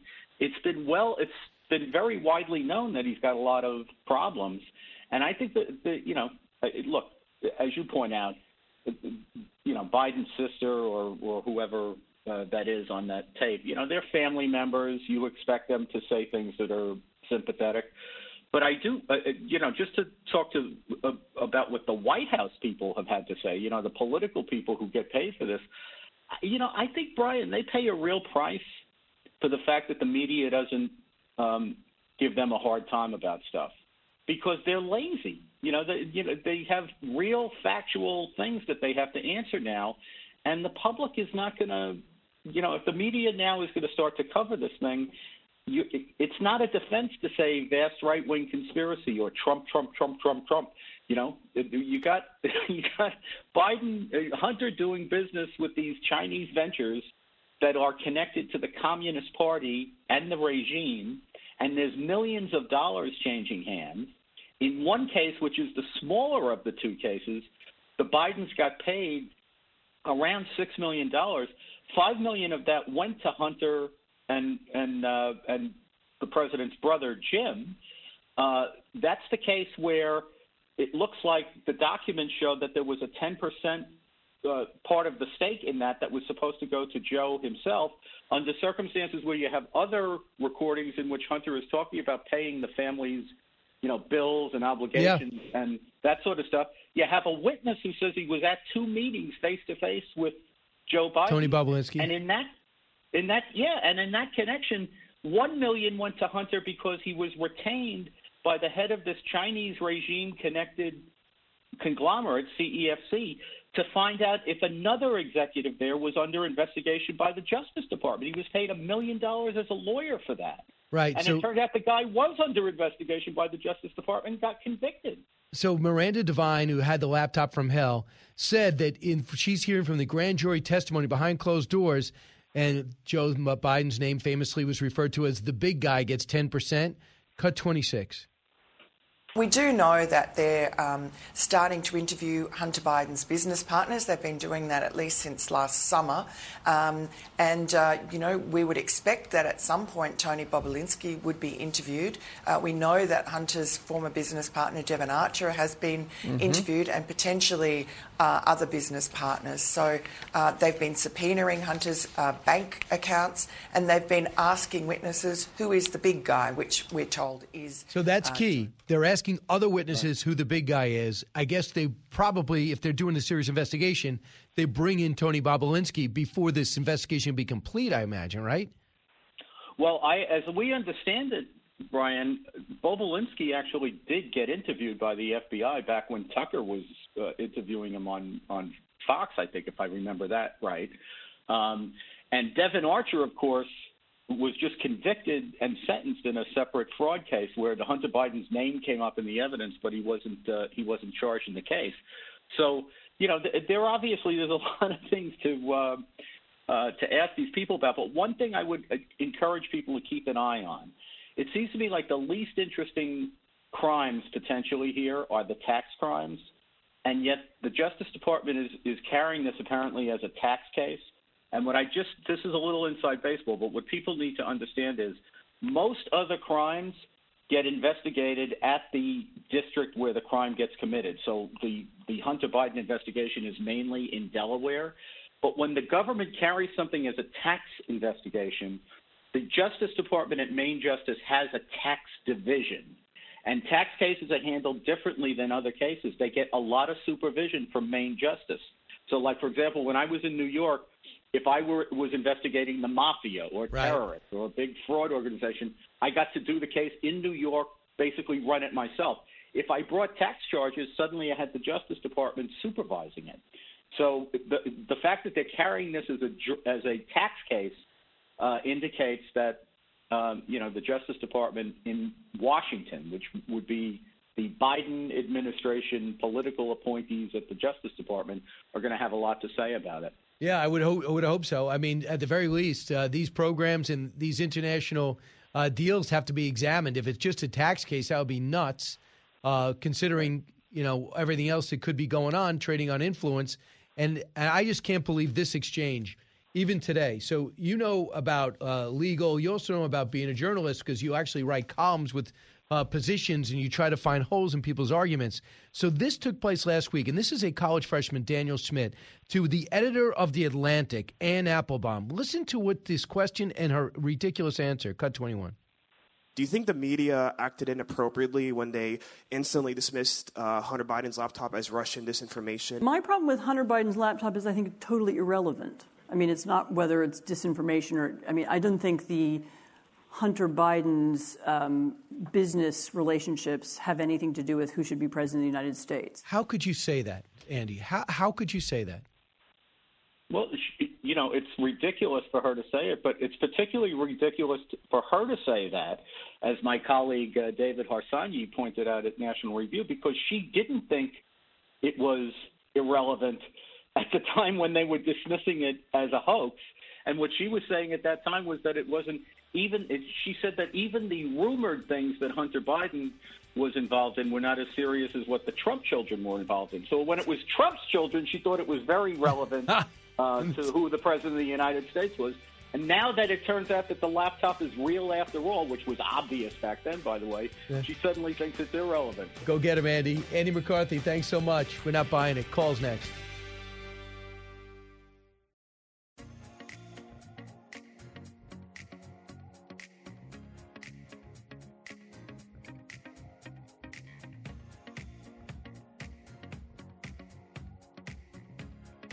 Talk show that's getting you talking. You're with Brian Kilmeade. I endorsed another person today, Dr. Oz in Pennsylvania. Dr. Oz. Great guy, a good man, good man, Harvard educated, tremendous, tremendous career. And they liked him for a long time. That's like a poll. You know, when you're in television for 18 years, that's like a poll. That means people like you. And that was uh, surprising to many in the Trump world when he went with Dr. Oz. Love Dr. Oz. Uh, great friends with him. Dave McCormick was leading in some of the polls. He uh, also was in the military, wrestler at West Point, uh, became uh, the CEO of Bridgewater, this big time hedge fund. And then he served under Hank Paulson in the government and then decides, I'm going to quit that job and run for the uh, for Pat Toomey's position as the next senator from Pennsylvania. I mean, it's going to be a tough general election anyway. But Dr. Oz got the big endorsement on Friday on Saturday night from Donald Trump, and people like uh, they were very involved with the Trump administration were for Dave McCormick. We've had them both on the show. Um, it's hard to imagine. I mean, to see Dr. Oz on the stage is pretty amazing because zero notes. He's used to doing this for a living. Great communicator, really great surgeon as well, and successful syndicated host for 12 years. 12 years. When we come back, we talk a little China Steve Mosher, why they're all locked down. And by the way, it's going to hurt us with our food and our chips.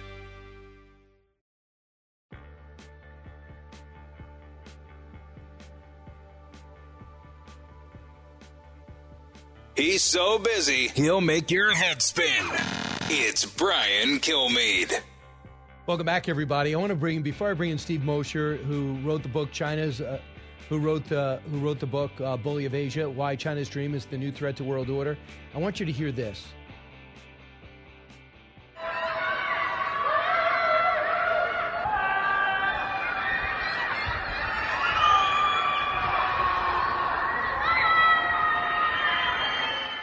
That is the screaming in Shanghai, in China, when they locked down 25 million people, many without food or water because they tested positive for some subvariant of the virus. Most of them are asymptomatic. No one ever thought they could give they had to give them all food and water in order to stay in their apartments. And if they go out, they'll be arrested, and who knows what'll happen. This is astounding to think you would do this to your own citizens. I would be astounded to think you'd do it to your own enemies. Steve Mosher isn't. He's president of Population Research Institute and author of that book, Bully of Asia. Steve, what do you think when you hear that screaming?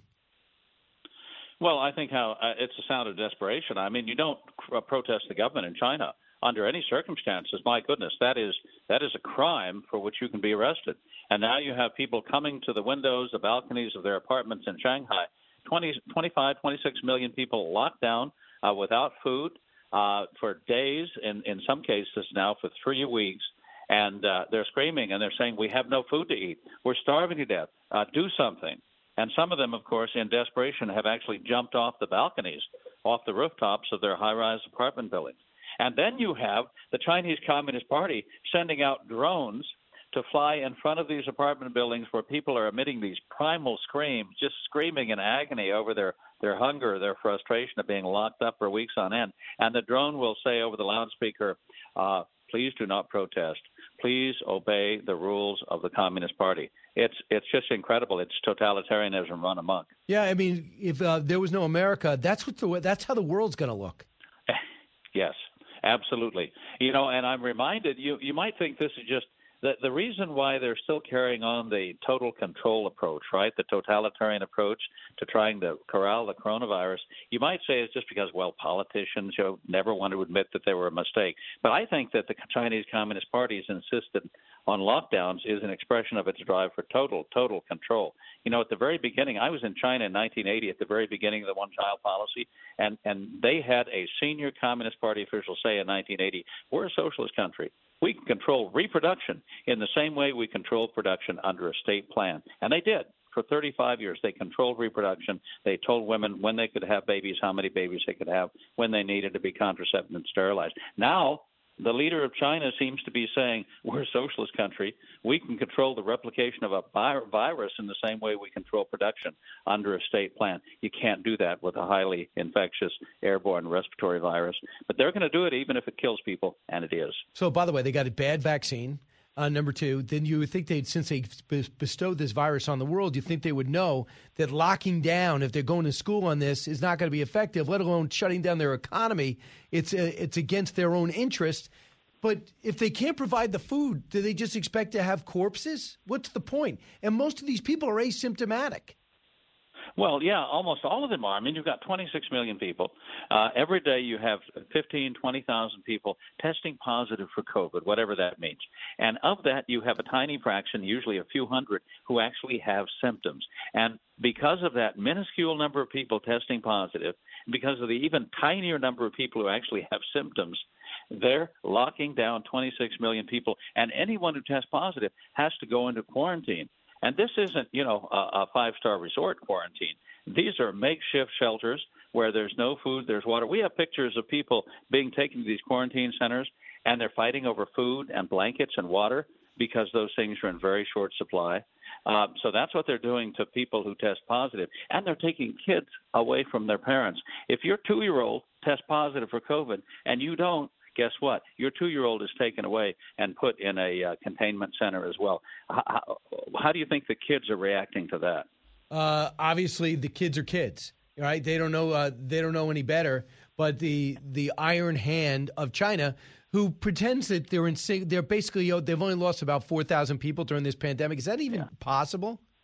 No, no. The numbers are far, far higher than that. But that's how they sold their coronavirus lockdown tactics to the world, right, Brian? They said in the beginning it's highly infectious.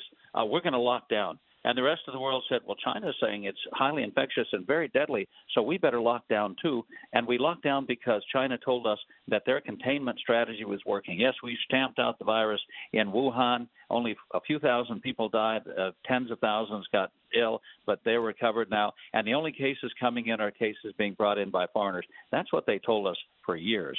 And the rest of the world followed Australia, New Zealand, uh, France, Germany, Italy, a lot of countries in Europe, uh, Australia, New Zealand went into total lockdown. Did it stop this highly infectious airborne virus? No, it, it, it continues to spread. We're all now realizing we're just going to have to live with it in the same way we live with the seasonal flu. But the Chinese Communist Party says, no, we're going to continue to lock down forever. My favorite cartoon is a is a person in hazmat garb. They call them in China big whites, dabai. The, the guys walk around the streets enforcing the quarantine, staring into a cell where a dead person lies on the ground, saying to the dead person, "You see, we've killed the virus." Yeah, exactly. But right now, we understand that they want their zero COVID strategy was so effective. They claim they were arresting mayors when an outbreak broke out in their towns. I mean, that's how nuts this is. So now this subvariant, which travels so quickly but is not so doesn't leave you seriously ill.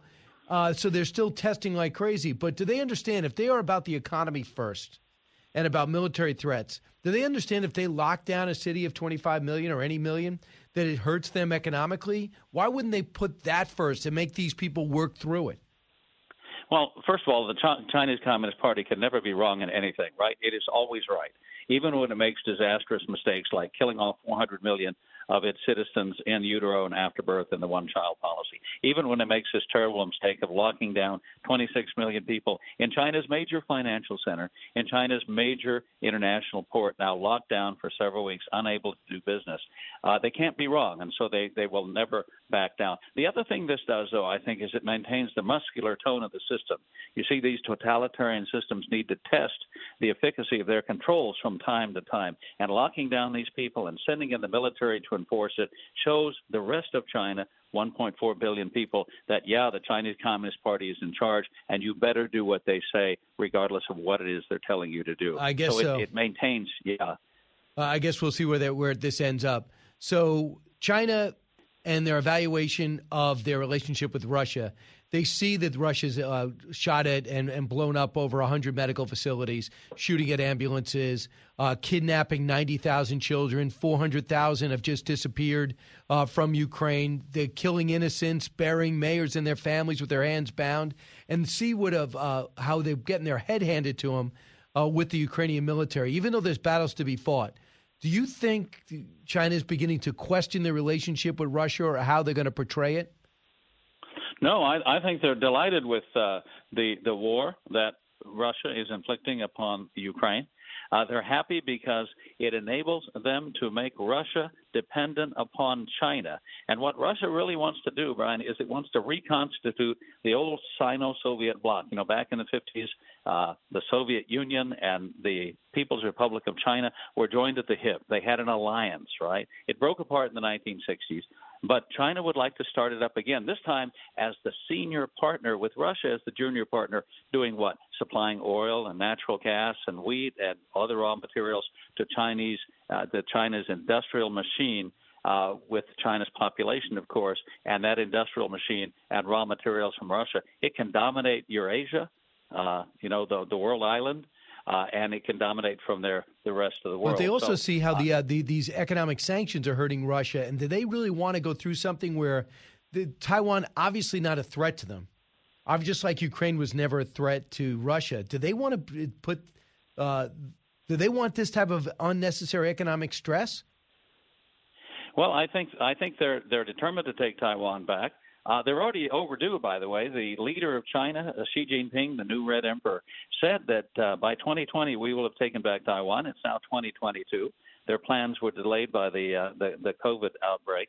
But make no mistake, they're building up a marine force. They're building up their navy. They now have the largest navy in the world, the largest submarine force in the world. And sooner or later, they will move on Taiwan if they think they can take it in a reasonable length of time.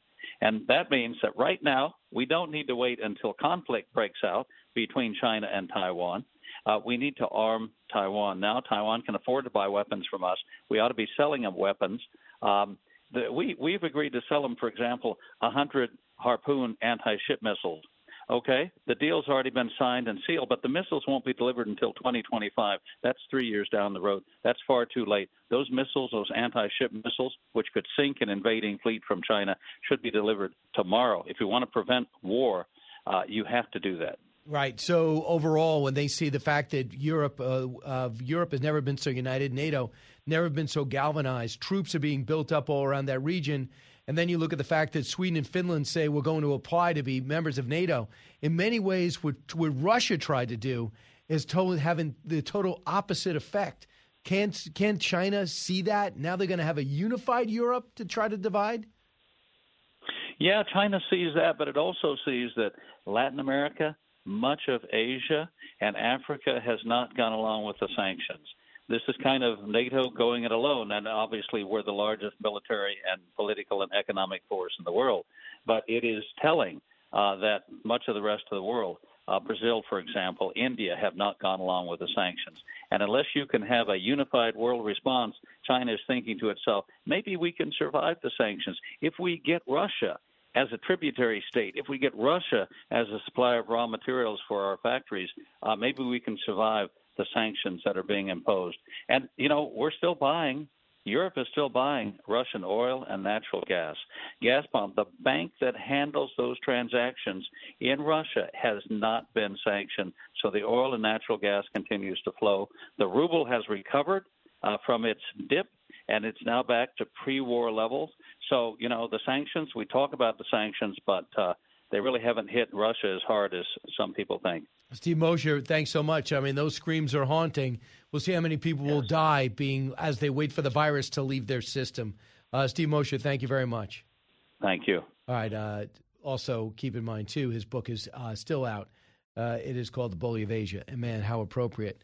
Real quick, I want you to weigh in on what's going on over the weekend. The president went out there in a limb and, and picked Dr. Oz. Said, "I'm going to back Dr. Oz." Now, Dave McCormick, you have Hope Hicks and others that have worked for him in the past. I know he thinks highly of, but it looks like Melania wanted him to go with Dr. Oz, and he did.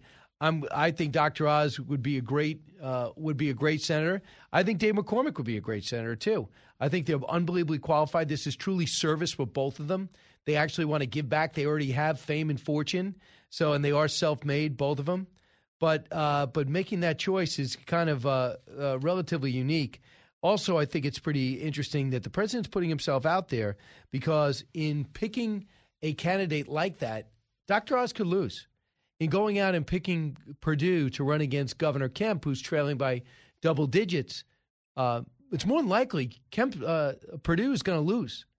In going out and picking that congresswoman to go against Liz Cheney in Wyoming, and Liz Cheney getting a ton of money from the left, there's an excellent chance that Liz Cheney will win. So the president's putting a lot of his prestige out in situations where he's on the line. People look at his effectiveness for 2024 and the likelihood of him walking through the nomination on these candidates that he picked for the primaries. So don't forget, I'm on outnumbered at the top of the hour. When we come back, we'll find out if there's indeed more to know. We talk a little sports.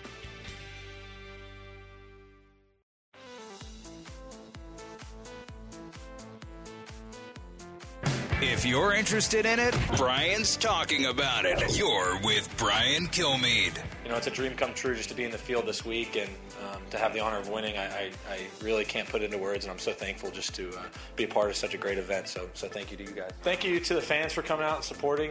I, I fed off your energy this week, and it was a lot of fun. And you know, I, I can't thank y'all enough for your support. I'm gonna look at my family. Hopefully, I won't be too emotional. But um, you know, I'd like to thank first and foremost my wife Meredith. Then my sisters Molly and Callie, and uh, and then you know my parents, and um, I'm so blessed. I... Uh, there you go. Scott Scheffler, uh, emotional, obviously, winning wire to wire. The Masters finishing at 10 under par uh, for the win shot, a 69 67 in a second round uh, and a 71 the third and fourth rounds. That will be enough to win it. And uh, congratulations to him. But the big story was Tiger Woods. Rory McIlroy was incredible too. I think he shot a 64, uh, including a, a putt uh, that went in from the bunker. Pretty amazing, but it wasn't enough. I think he lost by three strokes. And Scottie Scheffler's 25 years old. I just love it. Everyone says the same thing all the time. Let's find out if there's more to know. More to know.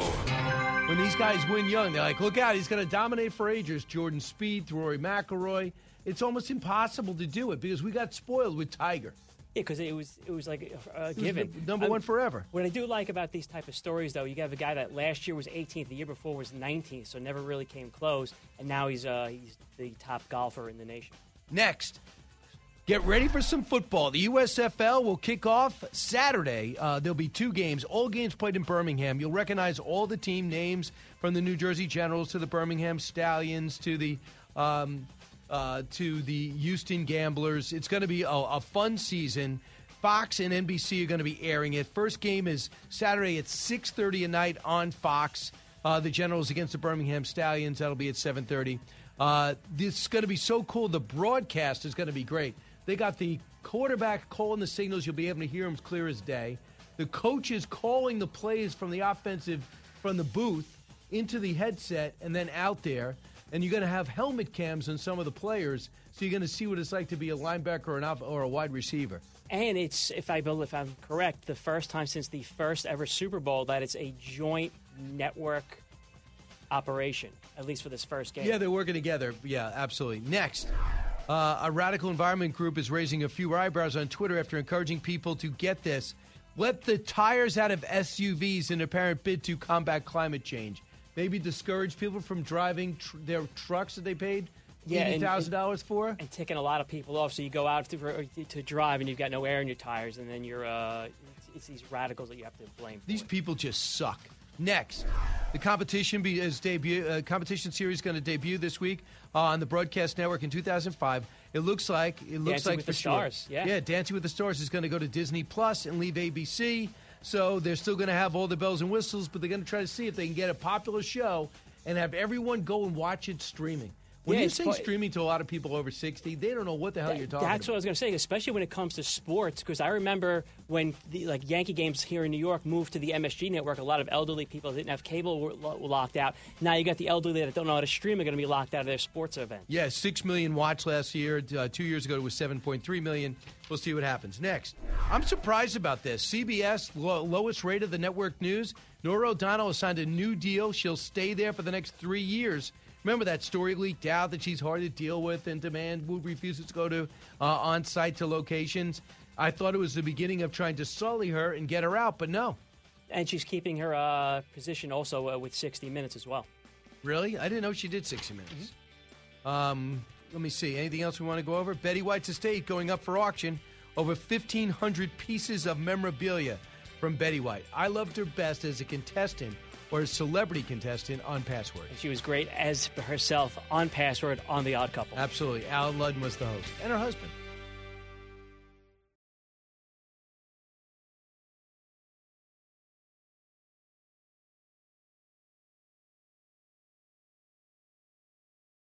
Hey, it's Clay Travis. Join me for Outkick the Show as we dive deep into a mix of topics. New episodes available Monday to Friday on your favorite podcast platform and watch directly on outkick.com forward slash watch.